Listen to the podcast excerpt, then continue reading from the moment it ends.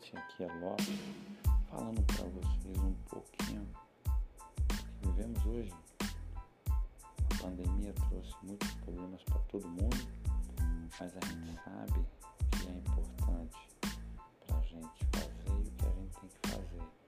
É usar máscara, usar álcool gel, ter cuidado, manter o distanciamento e fazer o máximo para não se contaminar nem contaminar as pessoas